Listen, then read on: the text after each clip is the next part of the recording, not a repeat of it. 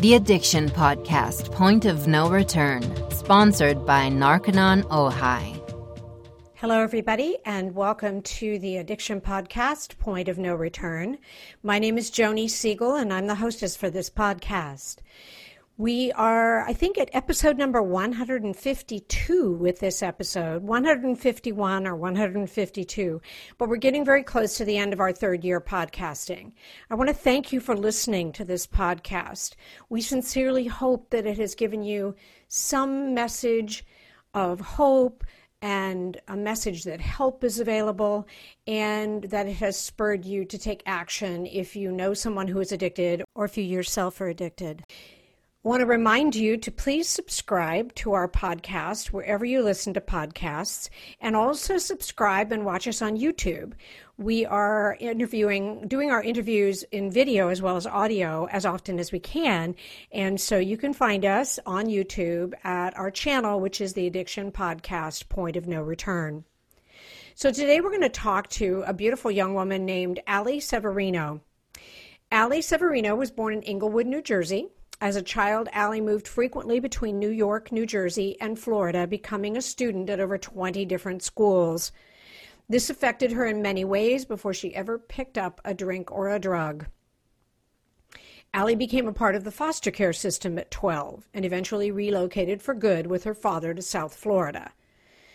Allie had already developed a history of drug abuse, but moving to Florida in the midst of a pill mill epidemic became the catalyst toward full-blown addiction. This toxic lifestyle started to quickly take an intense turn in June of two thousand seven when Severino was arrested for a laundry list of felony charges, including multiple charges of drug trafficking. Today, she is a tenacious crusader in the current drug crisis. Allie has devoted her life's work to breaking down the stigma associated with substance use disorders and increasing access to care for all who experience them. Allie speaks regularly with schools, drug court officials, judges, teachers, parents, and those like herself who are dealing with addiction. Let's talk to Allie. Allie, thank you so much for being on the podcast today. I really appreciate your willingness to share your story. Of course. I'm so excited to be here. Thank you for having me. Very well, you know, I think that um, a lot of times people don't want to share this part of their lives because it oftentimes is not maybe the best time of your life when you're addicted, but I feel like when you share a story like yours that it's going to resonate with somebody. Yeah, and you know what? I was that person for a really long time. You know, the first probably five years of my recovery at least, I was in total anonymity everywhere I went, work, and I just did not tell any, you know, I just never told anyone. I still don't, you know, even when I do shows or whatever, I never really say what program I work. I try to keep that, but, you know, I've started telling my story and it's nice. I think once it's time's removed, it's better.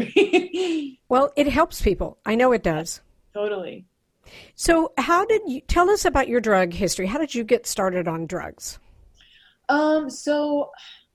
You know, I guess I started experimenting at a young age, though at a very young age, let's say seven, eight, I was like the biggest dare advocate kid, right? So that was totally me because both my parents drank a lot. And so I just, I hated it. And I bought into dare. I was like, they are totally right. You're going to die and be awful if you do drugs. And, um, I guess my first experience, I was at a, you know, a good friend's house. Her older sister smoked weed. They had this bong out and she was like, hey, like, and she went to go and I like blew, I blew the lighter out. I was like, no, like, what are you doing? Oh my God. Like, can't do that, so bad. And she was like, no, it's not. And she did it. And I remember I tried to hit it then next. And I blew the water in. So if you blew the water in a bong, you know, it comes out spout. I didn't know. It was probably not. I think I was in fifth grade. So, you know, after that, I started to experiment a little bit more. I guess I saw other people doing it. And um, the interesting thing is every time I tried my first drug, I don't think I ever really loved it, right? Hmm. Which some people have that, have that love the first time they do it, and it's like forever. Like for me, I didn't have that, but I kept doing it until the time I did it, and I was like, oh, I really like this. Hmm. You know, and it, weird, right? And uh So, you know, I guess at nine, smoked weed, what's sixth grade? I don't know. Sixth, seventh grade, smoking weed regularly. Um, I, you know, my home life was different. I had lived with my mom until I was seven. And when I was seven, um, I went to go, I ended up with my dad. It's a long story. My mom doesn't love me telling it. She wants to sue me. Anyway, so um, I started living with my dad, and uh, it's, you know, me, him, my stepmom. He's sober. My dad had five years in sobriety, and I used to remember him coming home with his coins and all this stuff. Uh, but eventually, you know, my dad did, you know, slip. He relapsed. And um, around that time, I went into foster care for about a year, a little over a year. And I guess during that time, I started acting out more than ever. Um, I guess when my dad, you know, started acting out, so did I. And I don't know, I haven't really seen a lot of therapists, but I'm sure it has something to do with that. Uh, you know, when I was younger, I went to probably thirty different schools, and maybe that had something with me feeling like I didn't fit in, but drugs were a way for me to fit in with people and make friends easily and whatever. So cocaine, ecstasy, weed were like the main things. I never drank though, because I mm. hate alcohol, because mm. my parents, right? So um, my dad, when I get out of foster care, you know, he's supposed to stop drinking because he lost me because of drinking. And right. I do all these things and, you know, parenting classes. And I finally get home, and uh, he cracks a beer. And I kind of like had this shift in my mentality. Yeah.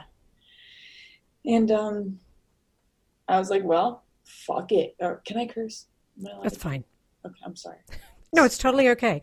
I just have to say that um, when I put it up um, for the feed that it's not clean. So, you know, after that, I was like, well, I'll do what I want to do too then. You know, I mean, if you couldn't do this for me, then, you know, I'm not going to try to be better. Because I had this idea that I was going to go home and be better. And since he wasn't, I wasn't. And now, you know, as I've gotten older, I look back and I realize that's addiction. We can't quit because we love our kids, right? That's not how it works. And, you know, so I don't, I don't, I love my dad. Me and him are so close today. But then he decides we're going to move to Florida. I lived in New York. I lived in New York. And uh, I was like, what? Like, the, my whole life is here. Are you crazy? Like, I have a boyfriend. We're fifteen, fourteen. We're going to get married. And, um, you know, and this is, you know, just kind of the little side notes until we get into it. But so we moved down to Florida, and um, I moved down to Florida in the midst of a pill mill epidemic, right? This was two thousand five. Yep. So they were everywhere. It was, yep. Yeah, I had never seen pills like that in New York. And I was introduced to them my first week down here. Um, wow. Yeah. From by a friend or? Yeah. I was sitting in class and this girl was like, hey, do you have any French fries? And I was like, I don't even know what that is. She's like, uh, Xannies or whatever. There were Xanax, but I had never even heard of what Xanax was. Right. And I was like, no. She's like, you got to try it. And I- I was like, all right. And I was trying to make friends because, again, I'm in a new school with new people, and I wasn't really sure how to do that without smoking weed to connect with them. Um, so I try Xanax. I don't remember it like most people who do Xanax, right? And um, and I guess it just starts to evolve from there. I had been selling a little stuff here and there, ecstasy, uh, but so yeah. So at that point, I'm doing Xanax regularly, cocaine, and smoking weed. And selling. And selling, yeah. And I'm okay. I'm fourteen, about to be fifteen. So, um, want me to keep going? Yeah. And how old are you All at right. this point? I'm fifteen. Okay. So now I'm in West Boca Raton, Florida, which just, you know, I wasn't that kid. So it was very, it was the only school, like I said, I've been to thirty schools. It was right. the only school I puked before my first day. I was so nervous. Oh, wow. So different, right? Like there was just so much money and it was just, I was so nervous. And um, I made friends quickly though. My I made a best friend across the street. His name was Zach. And uh, we became two peas in a pod. And he was a little bit older and he was getting off of, uh, heroin, which I didn't know at the time. And, um, you know, long story short, it just progressed, right? I just started to party a lot. I started to make friends who were partying, and I started to sell ecstasy more than ever. And that was, you know, my thing. And I stuck to cocaine and Xanax for a while, a lot though, so much that I just genuinely don't remember, you know, at least a year.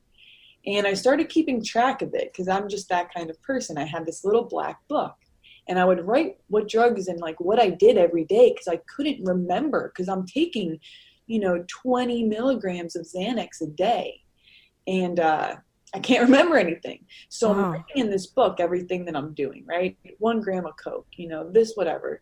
And um, there was a night where I was supposed to be working. I worked at Party City. And I was supposed to be working, and I didn't go in, and I ended up eating a bunch of muscle relaxers, somas. And, you know, I like, what, I guess it was like an overdose. I was like going into convulsions, and I don't remember anything. And I burnt myself all over with cigarettes, whatever. And after that, I was like, oh my God, I need to slow down. Like, oh, okay. You know? Like, it was just a really bad night. You know, I'm not going to get into all this, but it was really bad. You know, like really bad. And okay, so, Allie, I just have one question though. Do you but, still have the book? Do you ever pick it up and no, look at it? No, oh. I wish I did. Yeah. You know, no, my dad moved when I was in rehab, and he got rid of like all my stuff, you know, because ah. people were coming there threatening him. It was, I left my dad in a terrible position. I got it. Yeah. I wish though, but I remember after that night, I wrote somas, right? I gotta quit. I gotta stop doing this shit. And I made a firm resolution. Me and a friend of mine, we said, we're not doing it. We're gonna stop. Just weed. You know, we're just gonna smoke weed. And I did that for two days. That's how long I lasted. Two days. Wow. And, uh, you know, to, at then you don't know, you don't know then that like, this is like, you know, this cycle and you have this obsession. That's not like a thing that you're aware of at fifteen years old, you know, but I just knew that like, I've made this huge pact to stop, and I didn't. Well, especially at fifteen, you're invincible. Nothing can hurt totally. you. Nothing's ever going to harm you. Nope. You know, eating bad food doesn't hurt you, you know, so you can stop the drugs whenever you want. Right. My friends used to say, he used to say, oh, because I used to just walk across, like, I used to walk across the street and not look. You'd be like, oh, I'm Allie. Cars don't right. hit me. I hit cars, right? Right. That was literally my mentality, right? Yep. And uh, so, you know, uh, eventually, you know, I'm really selling ecstasy. I start doing, I had done oxys a couple times, but I didn't like them. Like every other drug I tried, they weren't my favorite. They made me tired, and I like to be up. Um, and I did them one, the third time I did them, I fell in love. And I did them every single day after that. Every, I never missed a day after that third time. And, um, you know, life just changed so quickly. Before it was kind of manageable, and, you know, I had friends, and then, but my whole school was on these drugs. Back then, we didn't have these powerful speakers that came in. We didn't have this education that we have today. We didn't have any of this stuff. And so we didn't really know that like these drugs were so addicting. We didn't know what our lives were going to become the first time we used them. Would it have made a difference? I'm not sure, but maybe. And so I go on that path, and then I start selling them, and then we're doctor shopping, and then I'm living at, you know, my boyfriend's apartment because my dad had kicked me out because he knows what's up. He knows that I'm selling, because when you have these pills, I mean, the kids are like, they're coming by the dozen, like by the busload to pick them up. And, uh, and there's this one guy I had met at a rave club, and he had been buying ecstasy off me, and I was, I didn't really like him to begin with, but I'll tell you why. So I had a bad feeling about him. So I had been selling to him, and, you know, it was like three times I'd sold him a few hundred ecstasy pills, and the, the last time he wanted a thousand. And I was like, fucking no way, right? That is such a setup. No way. He wants a thousand and he wants to pay this much. Like, that doesn't sound right to me. But me and my boyfriend are so strung out because, remember, I might be selling drugs, but I'm broke, okay? Because I am getting high. I don't right. have any money. I don't have food. I'm living off of Slim Jims and Arizona iced teas. That was literally what I ate every day. And, you know, you know, it's not this luxury lifestyle. I'm, I'm sleeping on the floor in an apartment with the drug, you know, the guy who I'm paying to go to the doctor because he's an actual adult, living in my bedroom, you know, freaking out every day. It's a just disgusting, gross, power turned off place. It's not like, sounds nice. I forgot to add all that stuff. Right. right. So no, it wasn't fun. Um, and uh, yeah, so my boyfriend just couldn't resist, right? He had to answer the phone for this guy because we were being greedy and we needed money. And so we answered the phone and he was like, listen, I'll take whatever you got. We said, we have Oxy eighties. We got Roxy's, like whatever. He was like, okay, I'll, you know, I'll take a bunch. He took a bunch of stuff. So, okay, we'll meet you. Now, me and my boyfriend at the time were like, this is it. We are leaving this drug dealer in here because he's going to murder us when he finds out that we spent the rent money on drugs. Okay. uh, everything's like, fuck. And like, he's literally going to kill us. So we need to get out of here. We're going to do this last deal and we're going home. I had my bags, my, I had, you know, trash bags full of my clothes. I already brought it to my dad's, you know, his mom already had a plan for him to go to treatment that we didn't even know about. We go do this last deal and I'm sitting in the car cause we're sell- selling them a few different items. So different price points, need a calculator. I'm high. I don't know what's going on. I'm like calculating things, you know, and oh, I look up. And it's the Organized Crime Task Force. Oh, no. Oh my God. They have guns, masks, like Jesus. Like, I was like, me? You're here for me. You know, I, I throw the drugs at the confidential informant, this guy who's been meeting with me. I'm like, he did this. Like, he was that guy. And they're like, no, you get out, right? Now I'm like, oh my God. Is this real? Like, what just happened? Like what just, what just happened? And, uh, but of course being not, I'm seventeen at the time, I think seventeen, what are they going to do? Put me in jail? You know, someone told me that. It's a myth, guys. You can definitely go to jail if you're under eighteen. Okay. So, that's a very good point. I hope people listening get that. You can go to jail under seventeen. Yeah. I mean, under eighteen. Huh. Yeah. So you're twelve. I was in there with twelve-year-olds, okay? Like, you can wow. go to jail at any age. It was crazy. So whatever. They want to contact my parents. I'm like, they're dead. They don't exist. I don't know who you're going to contact. Because my dad's literally going to murder me. Like, my dad's an army militant, like, God. Okay? He's not compassionate towards this kind of stuff. And was he clean and sober at the time? No. No. Oh, okay. He was drinking, you know, but, you know, my dad's always held a great job, and he's very functioning. You know, okay. And so he's, and even the drinking makes it even scarier because, you know, when people drink and they get angry, it's just volatile. Right. And um, so eventually they have to call him and he's like, yeah, I don't care. I told you to stop, you know, bye. And I said, I told you guys that's what was going to happen. I don't know why you made me call him, you know, just send me up the river. You know, I, where, what are you going to send me next? So they sent me to the juvenile detention center and, uh, you know, I was there detoxing, you know, I was there detoxing and they had no idea what was going on because it wasn't common back then. You know, we got this, this was thirteen years ago, this two thousand seven, thirteen years ago. Yep. And, uh, so you were dope sick basically. Oh yeah. Oh, I have a screeching habit. I'm doing, you know, five Oxy eighties a day, maybe ten Roxy thirties. Like that's just like, you can't even get, they don't even make them anymore. You know, like wow. These drugs are so powerful. And uh, yeah, I was very sick. And, um, you know, the staff there, you know, the, the C Os or whatever, they're just giving me the hardest time and no one knew what to do. And I was in there for four drug trafficking charges. Now I'm facing one hundred twenty years in prison. I don't even wow. care if I'm so sick. All I can think of is getting high. And my boyfriend who ended up telling on me anyway. Yeah. Oh, okay. It's love. It's just yeah. drugs, guys. You're not in love. Trust me. Okay. Wow. So, uh, so yeah, I go do my arraignment. They're like one hundred twenty years. I'm like, this is crazy. I'm twelve. What do you mean one hundred twenty years? Like, right. And they say, uh, you know, we're going to see if we're going to file and charge you as an adult. And so they have like twenty something days to do that. And wow. They don't do that by like, the, let's say twenty-one. They don't do that by the twenty-first day at five o'clock. You get released. Wow. Right? Okay. So I'm like, all right, let's hope they forget. Wishful thinking, right? So it's the twenty-first day. It's four fifty-five. And I'm like, they forgot. Like, they don't know, right? And I'm sitting there and it's four fifty-nine. No paperwork is coming for me yet. I'm like, I'm going home today. And at four fifty-nine, paperwork comes in. Fax machine was also broken, so they couldn't even send me up that day. I had to wait a whole extra day. Whatever. I was like, ah. Oh. And the next day, they brought me to, you know, the adult jail. Boom. Wow. Down here in Florida.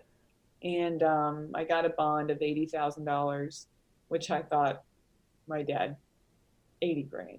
You know, like I thought that was not a lot because I'm an idiot, because I'm a kid and we were dumb as kids. And, um, you and know, you'd probably so- made that amount selling drugs over and over, right? Yeah, I guess. I spent it all on drugs. But yeah. Right. Yeah. But th- I mean, yeah. I'm just saying that might be part of the reason, like, oh, eighty grand's not that much. I mean, I've right. turned that over in a week, you know. Right. No, yeah, yeah. no, I, I'm with you on that. Yeah. Yes, probably. I've never thought about that. um, yeah. And so, but my dad let me sit there, you know, and, but I was feeling better. I was starting to feel better and it felt good because I had energy again. And, you know, I was having these like little fake parties in my cell with my bunkie, like eating moon pies and oatmeal cream pies and just like, you know, singing and dancing because I just have this life back in me because the drugs were out of my system. And I'm always such a happy person. And okay. that person was coming back out. And I knew I was in there because of drugs. I knew that was the reason why I was there one thousand percent. Can't do this anymore. This is so dumb. I have to, I cannot do this when I get home. And, uh, a month or so later, uh, my dad bonds me out. I get bonded out to be put on house arrest on pretrial release. So now I'm going to be on house arrest until this is sorted. And um, I, you know, I'm not allowed to go back to high school. That's over. You know, it's all over. And I get home and my friends find out I'm home and I'm not going to do drugs. And they're like, we're smoking an ounce blunt. I'm like, an ounce blunt? Like, that's a lot of weed, right? What's it called? Oh, an ounce? You... Yeah, a whole ounce. They're going to roll okay. a whole ounce into a I got it. Okay. And I go, oh, I can't do that. Like, guys, I'm going to get drug tested. Save me the roach. The roach of an ounce blunt is like a regular blunt, you know? Like, I just, you know, the thinking I had, it just makes no sense when I go back and I'm like, what was I doing? Right. And so I do that, immediately have a panic attack because I'm like, oh, my God, I'm going to get caught, right? Like, that was, so why would I smoke weed? Why would I just do a regular drug? This was so dumb. And so... within a week, I'm selling drugs again out of my window. I'm back on pills, and you know, you know how the story goes. Yep. And yep. so to fast forward through all of that house arrest, six months worth of house arrest, you know, I ended up pleading with Will Fender. I had a judge that was amazing and who believed in me when I didn't believe in myself, because I, I actually asked for a prison sentence because, you know, I had a lot of time to think on house arrest and. I decided that I could not do this. I, I would not be able to stay sober uh, on the outside by myself. And so maybe prison was the best idea because if I fuck up later, I'm going to go for longer. And I just would rather get it out of the way right now and be out by the time I'm twenty or, you know, twenty-one. And because they ended up getting me down to three years minimum mandatory. And um, so that's what we were going in there for. And the judge said, no, judge said, no. I'm not doing this to this young girl, you know, she needs help and, uh, you, you got to come up with a different plan. And so, you know, as pleading youthful offender, the highest amount of probation they could give me was six years. So they came back with the six years probation, two drug tests a month, blah, blah, blah. And I'm like, two drug tests a month. Are you kidding me? I'm never going to be able to do this. And, uh, I take it, and now I'm homeless because I'm off house arrest. My dad is so fed up. He kicks me out. I'm sleeping at, like, local pools. I'm breaking into people's houses just to have shelter to sleep. I wasn't even stealing anything. I was, like, literally just sleeping in their houses unbeknownst to them. And, um, oh, and then I started smoking crack, which, you know, and then I thought, oh, I should sell crack, right? And I'm on probation for drug trafficking. Man. And, you know, I know a lot of people have these stories, and I guess mine's a little different. maybe because I was just so dumb and young, but um, I, I had to go to treatment. And this is the point of no return that you're talking about. Okay. You are listening to the Addiction Podcast, Point of No Return.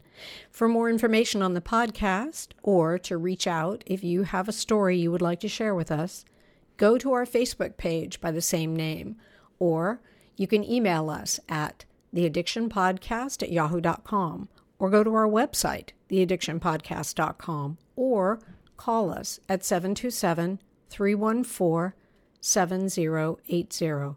And please remember to subscribe to our podcast wherever you listen to podcasts and give us a five-star review. For more information on our sponsor, Narconon Ojai, visit their website at narconon ojai dot org. That's N A R C O N O N O J A I dot org. Or call one eight six six, two three one, five nine two four.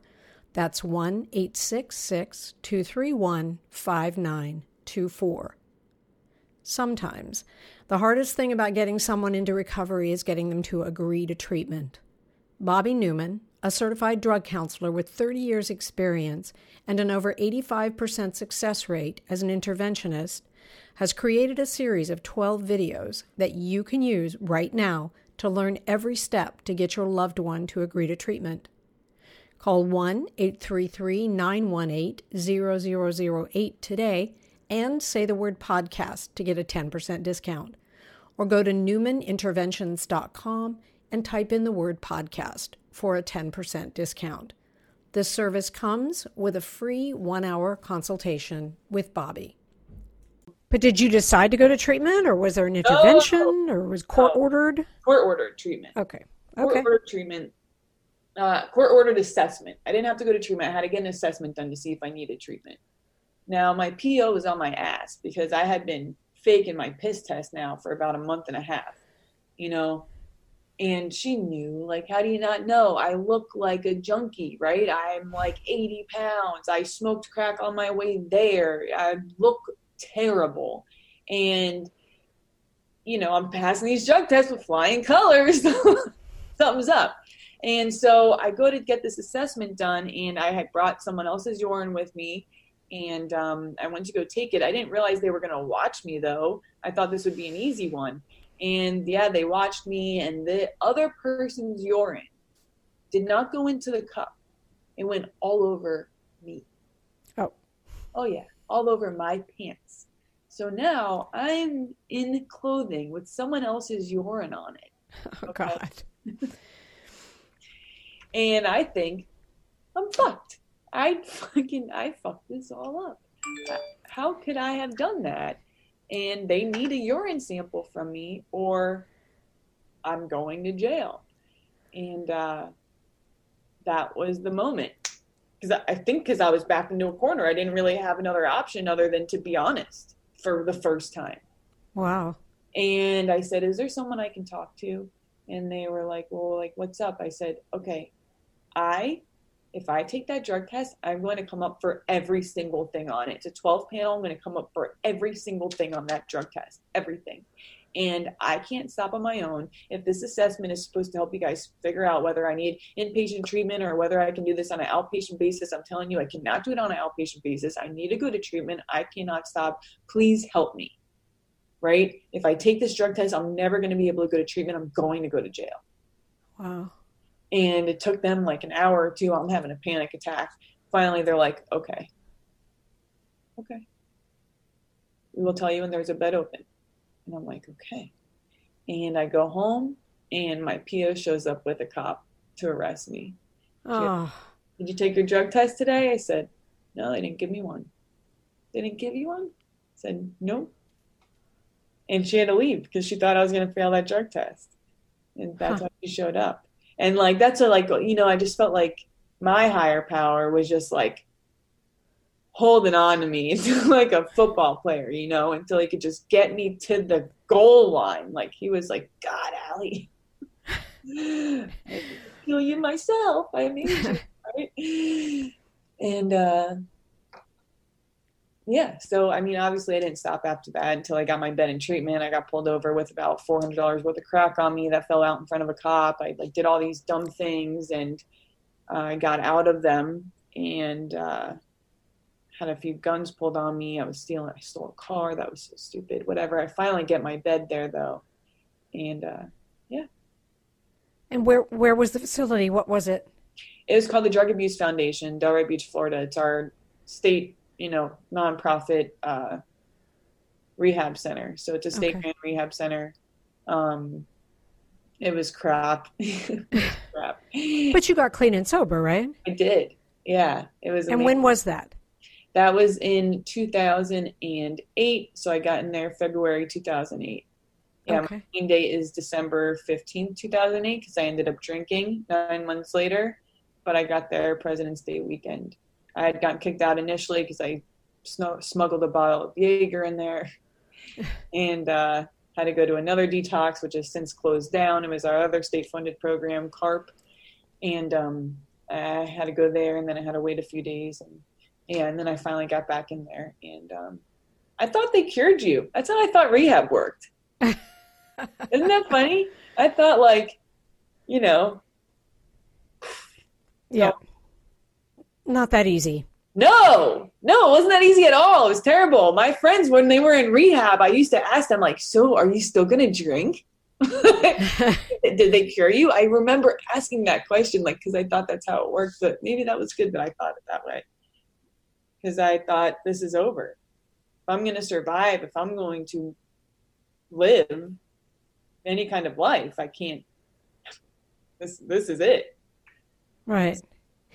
So how long were you in the treatment facility? Six months. Six months. Okay. And then what was it like when you got out? What was life like? Oh, well, so the last couple of months you're in a sober living kind of, uh, kind of, right? You gotta, you're allowed to go to work and you have to be home at six o'clock at night. So um, I had started to try to work then. And I didn't, because you got to think, I didn't have a driver's license. I didn't have a driving permit. I didn't have a car. I didn't have a G E D or a high school diploma, or I didn't have anything. I didn't even have a bank account. I didn't know how to open a bank account. I was only eighteen. I just turned eighteen. And um, so I guess that was the biggest struggle in the beginning, was find, you know, getting that foothold on life. Like, how do you do this?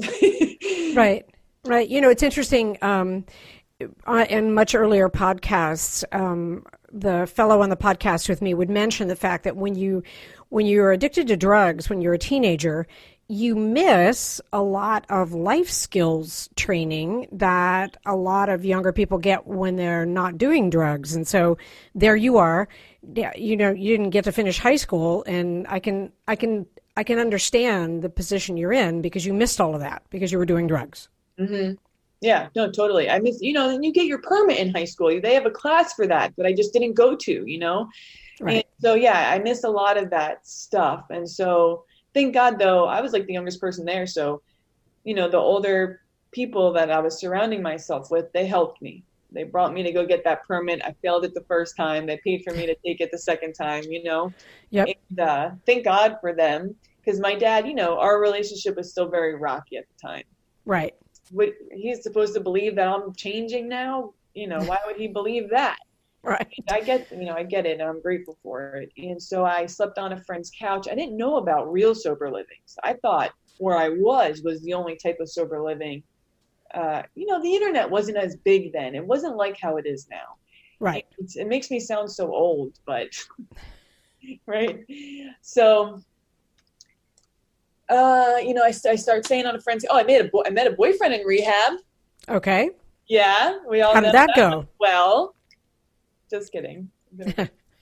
uh, but you know, we we survived with each other for a little bit, and then you know, when I had around nine months, I drank. I ended up drinking. I wasn't working. You know, for me, I wasn't working a program. I had stopped. I had stopped doing all the things that they taught me to do uh, to get better. And um, I drank, and the next morning I woke up and I said, either I got to tell somebody about this and be honest, or this might continue. So I did. I tried, called somebody. I said, listen, I drank. I felt like shit because I never drank. I've never really drank before. And I was like, what do I do? I feel terrible. And they're like, we're not going to tell you what to do. So I guess it was like, drink more alcohol or whatever. And uh, they're like, go to a meeting. I was like, okay, I'm at this meeting all gross. I'm like weeping, you know, because I lost nine months. I couldn't believe I did that. And um, that day I started over. And I, you know, and I didn't stop after that. Yeah. You know, that's awesome. I, I, I know it's not easy. I mean, I haven't been there. I can't tell you personally that I've been there, but I've talked to enough people that I know that it's not easy to stay clean and sober. And kudos to you for staying clean and sober. And I'm just going to say, don't take this as judgment, but having one drink, I'm not, you know, I'm not going to fault you that one. Thank you. I mean, I understand why you had to do what you had to do and call and go to meetings and stuff, but right. You could have gone on a binge. You didn't go on a binge, and you didn't yeah. do drugs. So, yeah. Okay, I'm yeah. going to count your sober day as President's Day. There you go. so you're so you're almost, what is that? twelve years? fourteen yeah. years? fourteen mm-hmm. years, right? two thousand eight. two thousand eight. twelve years. Yeah, twelve years. Yeah, so I can't twelve, count. Yeah, I just got my eleven. Yeah. Okay. Yeah, twelve. Yeah, nine months makes a difference. Yeah. Exactly. So, so how? What? What kind of jobs did you get? Did you start working? What did you start doing after that? Oh, that was hard because of all the felonies and stuff. But uh, I started cleaning houses uh, right away. Uh, there was this lady there. She cleaned houses. She let me go with her, which was cool. And I remember the first time I found drugs at a house. Right, and I like. Because all those things are really important in the beginning of recovery. You're like, yeah, oh, I just found a bunch of pills. What do I do? You tell somebody right away, you know? Exactly. Like, I'm not going to take them, but I got to tell somebody. I remember making all those, you know, like early recovery decisions, you know, right away. I, I found these things here. And, um, you know, I did that. And then I started waitressing. I got a job at a bar, which they hated me because I didn't drink and I wasn't a fun waitress. You know, I was right. like, not fun waitress, I guess. And so they kind of fired me. And then I worked, you know, little little jobs like that. I finally got a job at a country club serving. I worked there for a year. And um, my dad helped me get that job. It was really hard for me to get a job. So had you got, you guys had started to reconcile then? yeah. Yeah, that was probably about a year or two into my recovery. Probably two years into my recovery. Yeah, we definitely started to talk more, um, but not like how we do now.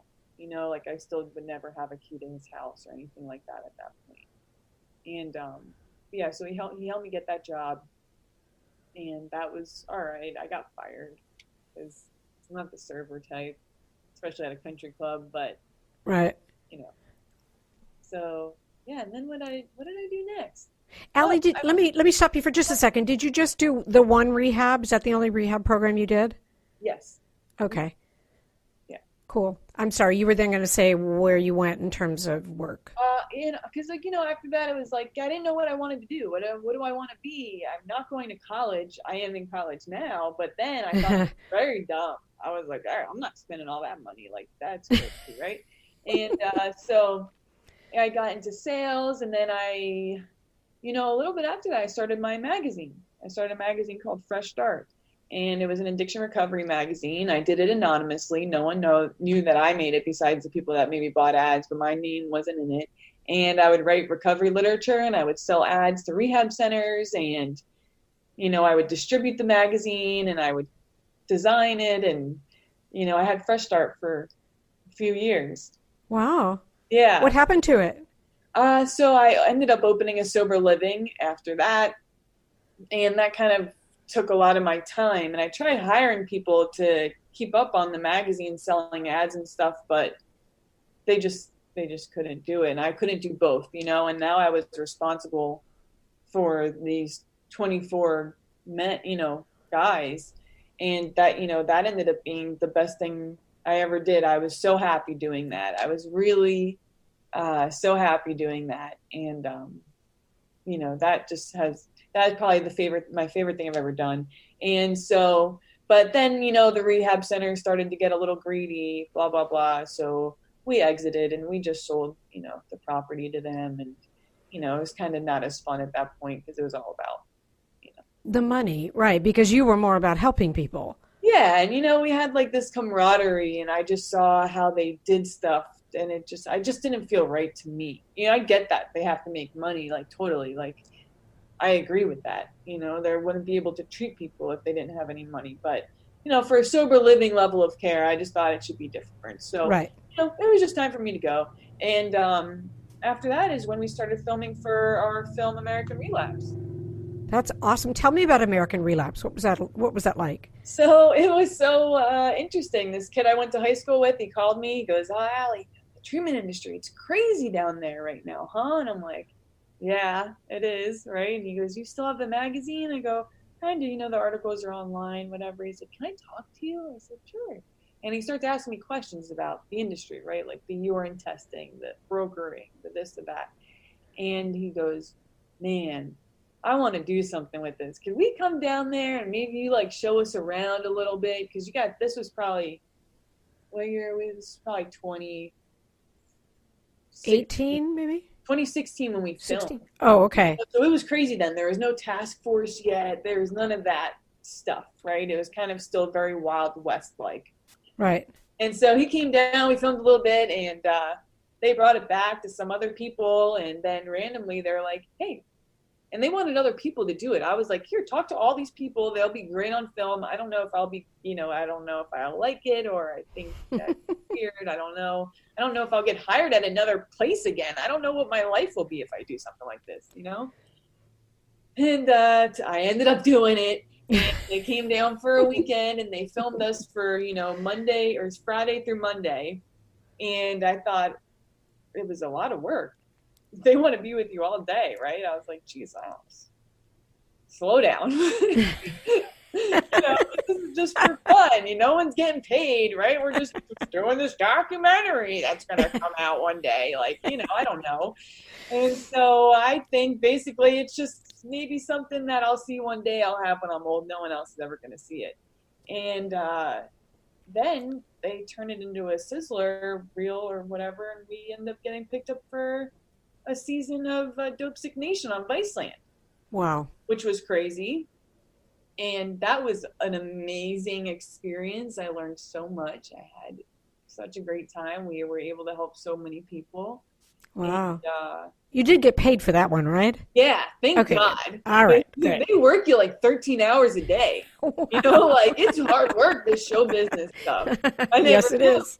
And, you know, geez, these camera guys, we probably had like a fifteen person squadron, you know, that wasn't even editing. It was really something else to see all this stuff. It was really cool.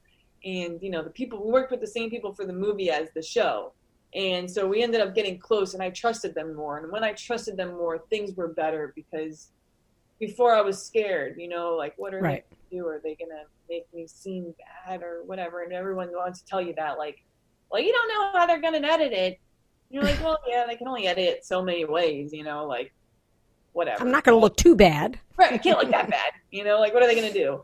And so, and, you know, they, they did a great, they did, Pat McGee and Adam Lincoln Health did such a good job. I am so grateful that, you know, it was them that this opportunity arose with. And, you know, the film ended up, we ended up winning, you know, international, Rhode Island International Film Festival. I think we won eight or nine film festivals. A few of them were international. We got on the short list for the uh, Academy Awards. Wow. So, like, you know, we were like on the list or whatever. Like, so, yeah. And, uh, you know, now, now the movie's on Hulu and um, a whole bunch of other, you know, things like that. And I'm like, what? People are going to really actually see it? I hate my hair. Like, I had, I had blue hair in it. I'm like, why did I do that? You know, like, oh, but yeah, no, it was really cool. It's all about the message, Allie, the message. Yeah. But that hair, though, people are like, oh. So what what are you doing now? What's your passion now? So, um, you know, it was hard after all of that stuff to, like, figure out, like, you're like, what, you're kind of left, like, what do I do? You know, like, that was so fun. What, what else is there to do? And, um, I feel like my higher power has already brought stuff into my life like that. You know, I've been very lucky to, or blessed, whatever you want to look at it is to, but I always say yes. I say yes to a lot of things people say no to. You know, I'll say yes to anything. And okay. My life's about mainly just showing up, you know, which is what I did for the movie. I just showed up. I didn't even want to do it. And um, so, you know, I'm in college now Um, taking what degree are you going after? Business marketing. Okay. So I think that that's fun.